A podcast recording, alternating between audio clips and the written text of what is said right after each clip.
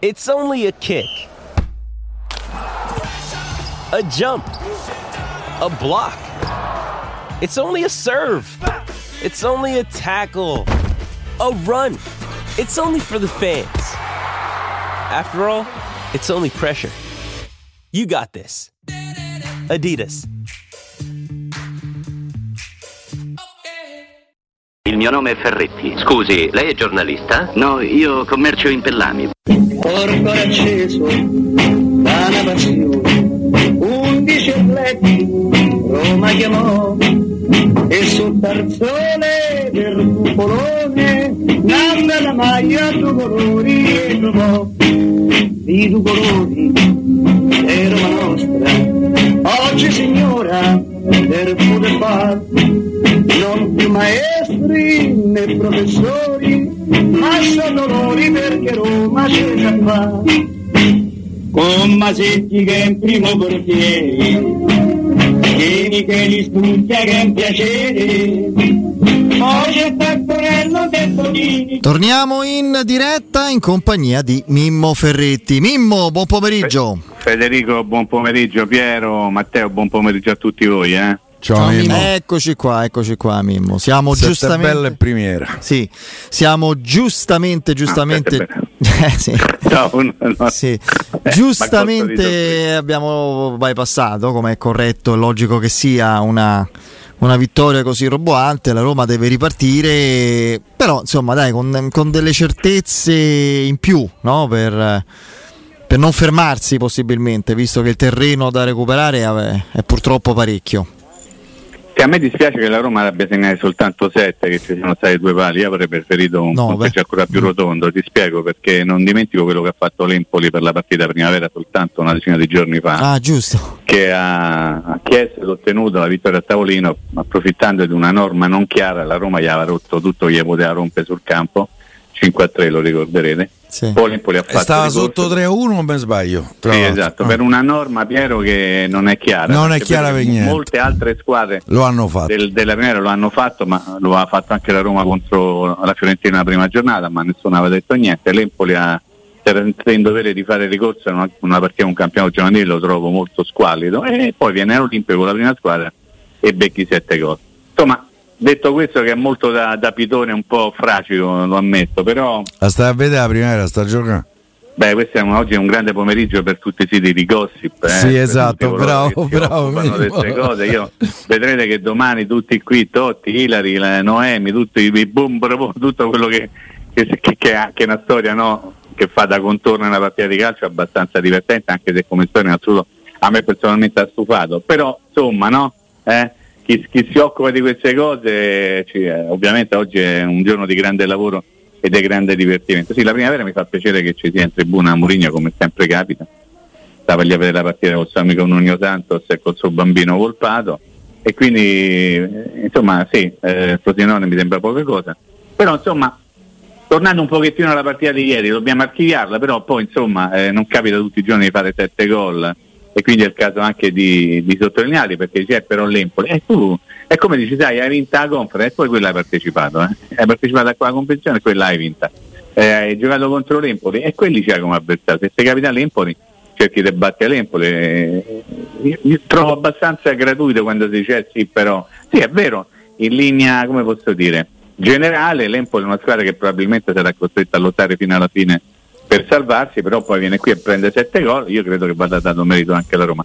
Ma eh, la cosa che maggiormente ieri sera, no- non- Federico magari non te la ricordi, però l'abbiamo anche un pochettino accennata durante il post partita. Una delle cose che mi hanno convinto maggiormente delle immagini belle della partita di ieri sera, al di là del, del gol di Lukaku che ci voleva in quel momento per finire il tabellone di marcature, al di là del sacrificio degli assist e poi un filo di egoismo da parte di Belotti, la cosa che io ti avevo detto è quella che l'immagine di chi stava in tribuna, perché a un certo momento Sì. è stato inquadrato in tribuna il, il- il- insomma, il- gabbiotto, ma che non è un gabbiotto, eh, dei giocatori c'erano eh, Oar, Abram, eh, Smalling e Kumbula e mancava Pellegrini.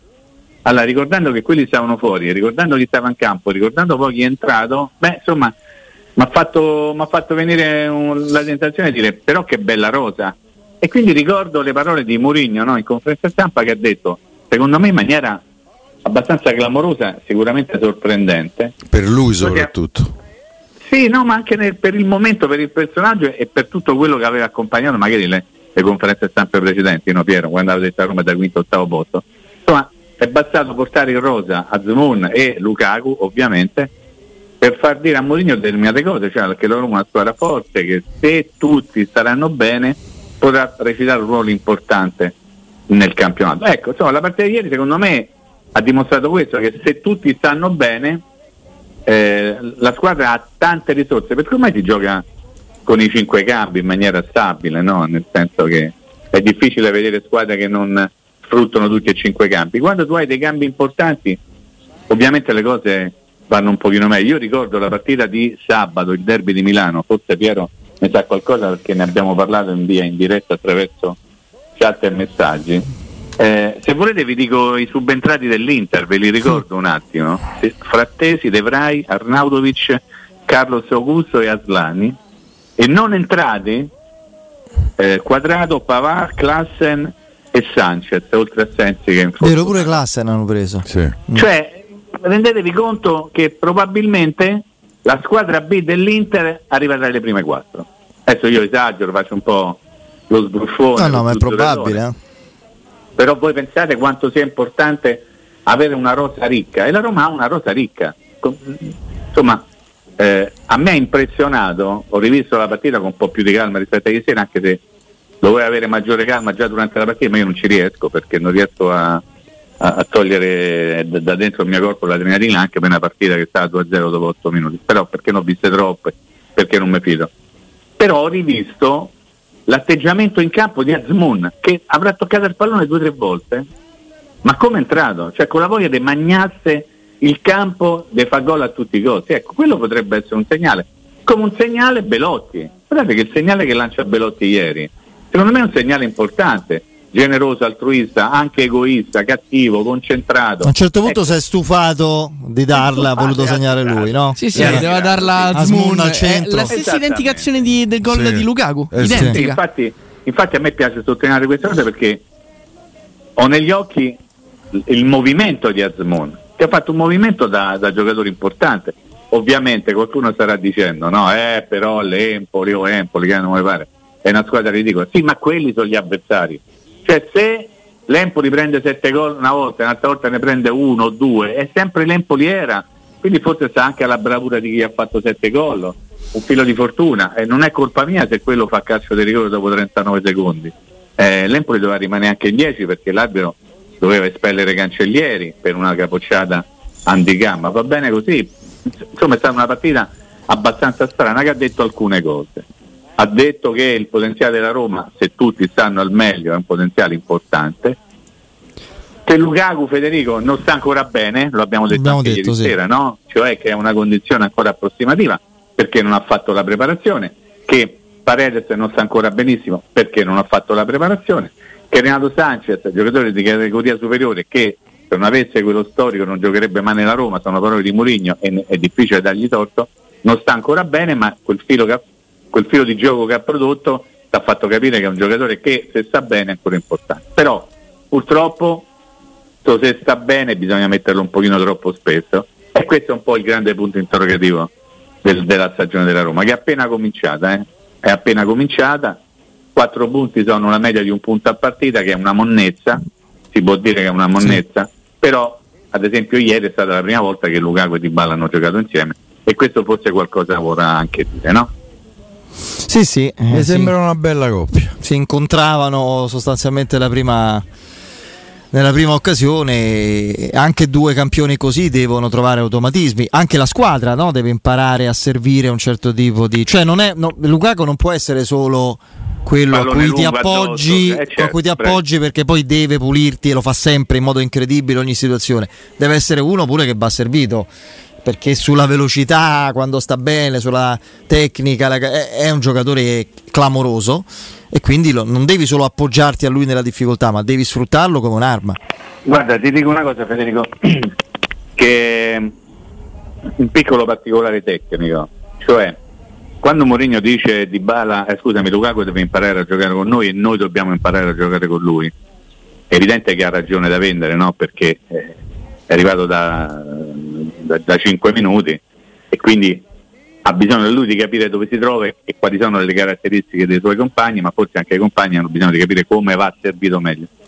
Eh, un piccolo punto interrogativo di natura tattica è legato alla posizione di partenza e di, di Bala e di Lukaku, nel senso che Lukaku è uno che nell'Inter eh, negli ultimi tempi era abituato a partire quasi sul centro-destra per poi co- coinvolgere verso il centro eventualmente sfruttare il sinistro, mentre invece quella posizione lì l'ha occupata molto spesso ieri di Bala, segno che Mourinho probabilmente ha qualcosa in mente, ma capiterà occasione di vedere Lukaku un pochino più decentrato e Di Bala un po' più centrale, perché magari la partita avrà bisogno di altre risorse tecniche, no? Sì. Quindi ti dà la possibilità, una coppia come quella, di variare anche la posizione, uno un pochino più decentrato e uno centrale.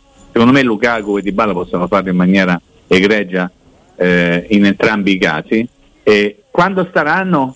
Bene, voi avrete fatto caso, sto rivolgendomi a coloro che hanno visto la partita in televisione, a un certo momento c'è stata un'inquadratura in primo piano di Dybala ma nello sfondo ma sempre nello stesso primo piano si vedeva Mourinho che gli diceva oh che devi fare vuoi uscire come ti senti stai tran-" cioè Mourinho preoccupatissimo di Dybala dopo che aveva fatto il secondo gol no? E, e Dybala gli faceva no sta tranquillo poi col cavolo che Mourinho gli ha dato retta ha levato perché intanto stiamo a posto più che fa quello che hai fatto hai fatto uno dei gol più belli del campionato fino adesso e forse lo sarà in assoluto spero di no per la Roma che ce ne sia qualcuno più bello però c'è sempre sto sta purce in orecchio delle condizioni di Dybala, no? Però quando lui sta bene è veramente qualcosa di superlativo, qualcosa di straordinariamente bello, qualcosa che ti cambia C'è la presente partita. quello stop per far volo? Quando è lancio di? Cristante? Mamma mia, il pa- Tevere. pallone girava malissimo oltretutto. Sì, sì. Eh, ma quello è di bala, eh. No, beh, scherzo. Comunque pure quello è cristante, eh. Sì. perché la partita di ieri dimostra, barra conferma, eh, Federico, come mai tutti gli allenatori fanno sempre giocare Cristante. Guardate, Cristante ieri ha fatto Sì, una sì. partita infatti- impetuosa, eh. Eh, piena di tante cose, piena di, di tanti contributi tecnici, tattici, in, una- in un ruolo che probabilmente sta riscoprendo adesso. Dopo diversi anni però. era quello che faceva, Sì, sì. anzi all'Atalanta lo faceva proprio da incursore. L'Atalanta sì. face- bravo, quasi più trequartista incursore, un pochino come fa adesso con Mainz che si mette lì e cerca di acchiappare il pallone vacante e di schiaffarlo all'angoletto, eh, via. al cantuccio anzi. Sì. Insomma, eh, dal punto di vista di strategia di gara, no, adesso facciamo finta di, di essere eh, bravi nel raccontare queste cose. La, insomma, la faccenda che maggiormente mi ha colpito è stata la, la ricerca continua, quasi esasperata in alcuni casi, della costruzione dal basso, soprattutto nel primo tempo. Quando la partita era ancora un pochino in bilico, poi nel secondo tempo è stata un po' più un allenamentone, diciamo così. Ma la Roma, questo l'avevamo già un po' notato, no? Federico Piero, ne abbiamo parlato un sacco di volte nel corso della pre-season. Questa ricerca da parte della Roma, il lavoro, l'addestramento per tentare di uscire un pochino con un po' più di serenità col pallone fra i piedi partendo dalla terza linea. Cioè io però non sto molto davanti. tranquillo No, ma non sta, non sta tranquillo nessuno, nessuno, anche il Manchester City non sta tranquillissimo, tranquillo sì, magari non tranquillissimo, però è un tentativo, è un modo per giocare il pallone in maniera diversa rispetto ai soldi lancioni che avevano un pochino contraddistinto la manovra della Roma. E in questo senso siamo in causa Andicà che forse, o togliamo il forse, deve ancora migliorare la propria condizione atletica. Forse, togliamo anche in questo caso il forse, deve ancora imparare a giocare con i compagni. Ma una caratteristica che lo porta a essere un corpo da, che la squadra deve assorbire prima possibile perché la squadra non era abituata a giocare lì nel braccetto di sinistra con un mancino che ha un'uscita facile sull'esterno sinistro, in questo caso ieri Spinazzola, no? La Roma era abituata ad avere lì un destro che solitamente rilanciava il pallone in avanti, proprio per caratteristiche, perché se la metteva sul sinistro non aveva molta capacità. Posso pensare sia a Bagnez ma anche a Llorente quando hanno giocato in quella posizione. Forse Llorente è un pochino meglio di Bagnez. Però avendo un mancino lì, l'uscita palla è completamente diversa rispetto allo scorso anno. E Indica sta ancora un pochino faticando in questa particolare chiamiamo in questo particolare Però è cresciuto nel esercizio corso tecnico. della partita ieri, Sì, soprattutto me. Piero, ripeto una cosa che ho detto ieri sera nel post partita, secondo me lui ha fatto le cose migliori quando non ha dovuto pensare a quello che stava facendo. nel senso che Sì. l'ho visto un pochettino contratto, un pochettino sotto pressione, soprattutto all'inizio che ha dato un paio di palloni che non si capiva bene che cosa avesse fatto. Un po' alle Bagnets, quando lanciava il pallone avanti e andava a finire in tribunale, non so se voi ricordate i Bagnets, no? Faceva queste cose, gli è capitato di fare queste cose. Quando invece Endicà è stato chiamato a giocare d'impeto, distinto, io ho trovato che ha fatto delle cose buone contro avversari ovviamente di livello molto basso, ma ripeto, anche in quel caso quello ce l'aveva di fronte e- e- e quello doveva fare, doveva fare quel tipo di, di- di gioco contro un avversario di quel valore lì. Insomma, adesso ci sarà la partita di giovedì Sì. in Europa League. Contro un avversario indecifrabile, quindi, Misterioso. quindi per questo è insidioso, perché quando non si sanno veramente, eh, non si hanno elementi, cioè una squadra con tutti stranieri se non mi sbaglio. Sì, allenata da un italiano? Sì, Sì. sì, sì, sì, sì. Bordin, sì. Eh, sai, la Roma dovrà essere brava, o quantomeno, mh, per non sembrare troppo incisivo, dovrebbe essere brava a fare una cosa, a sistemare in fretta la faccenda della qualificazione.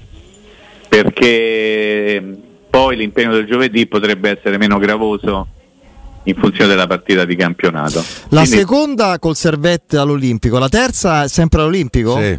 Con lo Slavia? E poi vai a Praga. Poi vai a Praga, sì. Mm. Poi Eh, c'hai, mi pare, lo sheriff qui. No, prima Servette e poi chiudi con lo sheriff Ah, qui. eh, giusto, prima vai in Svizzera e poi chiudi Si con lo chiude sheriff. sempre con lo sceriffo, eh, lo sai, Eh, no? lo so, ne- sì. come ne firma, vengono nel Kansas City. No, comunque ecco, volevo dire che po- potrebbe essere un'occasione per tentare di portare a casa qualcosa di, di cicciotto e di sistemare già subito con la prima partita un pochino la classifica, perché la Roma ha bisogno di poter centellinare tutte le proprie forze in virtù di quello che abbiamo detto fino adesso. Dobbiamo cioè della- sistemare le classifiche. le classifiche, assolutamente sì. E piano piano, piano piano, le tre partite iniziali a livello di punteggio e di risultati ovviamente non possono essere dimenticate. Io insisto nel dire che la Roma vista contro il Milan è stata una squadra squallida, Sì, sì. bruttissima, orrenda, eh, quasi, quasi Quello incredibilmente è stato, vera. guarda, potrebbe alla fine, chissà che quel, quel momento non ce lo potremo ricordare in positivo, voglio essere fiducioso, non voglio illudermi, eh, però fiducioso sì. E quella partita, Sì. per- per quanto è stata veramente inaccettabile, Orrenda, inaccettabile, una sorta di punto di non ritorno, cioè quelle situazioni in cui un gruppo è chiamato anche a guardarsi in faccia, non lo so se l'hanno fatto linee di spogliatoi dopo, quando si sono ritrovati e sono tornati dalle varie nazionali. C'è un momento in cui c'è l'analisi, no? A posteriori dei, dei video. Ho detto, ragazzi, ma che abbiamo fatto? Ma possiamo essere questi? Ma non è mh, proprio come mentalità, convinzione, come ambizione in campo. Una squadra che dall'inizio aveva rinunciato a qualunque eh, ambizione di giocarsela la partita e, Ah, sì. e tecnicamente ha sbagliato tutto. no? Quante volte tu insisti, Mimo, anche l'anno scorso, Sì. sulle giocate tecnicamente sbagliate che poi penalizzano la tattica, no? Assolutamente sì, è proprio Che se tu sbagli la tecnica, eh, cioè, la tattica non, fu- non può Ah, funzionare. se dai a loro, tu puoi fare tutti i movimenti buoni che, che hai in mente e che hai preparato, ma se tu li dai la palla a loro trovi sempre in grande difficoltà. Quello che tu dici è sacrosanto, contro il Milan è una roba impressionante per quanto era brutta. Però io insisto, a Verona la Roma non aveva giocato male, perso la partita per due regali eh, in fase difensiva Sì. e contro la Salernitana eh, insomma nessuno vuole dimenticare La prima mezz'ora bene con la Salernitana. ma molto bene, Eh. via, molto bene, che è andato comunque in vantaggio. Esatto. Poi, Però le partite caso- durano 90 minuti. Hai reg- Eh. Sì, Pier, stavo semplicemente dicendo che c'era stato un problema mol- legato molto a errori individuali. ok? Ne abbiamo parlato praticamente sempre con Rui Patrizio, protagonista in negativo.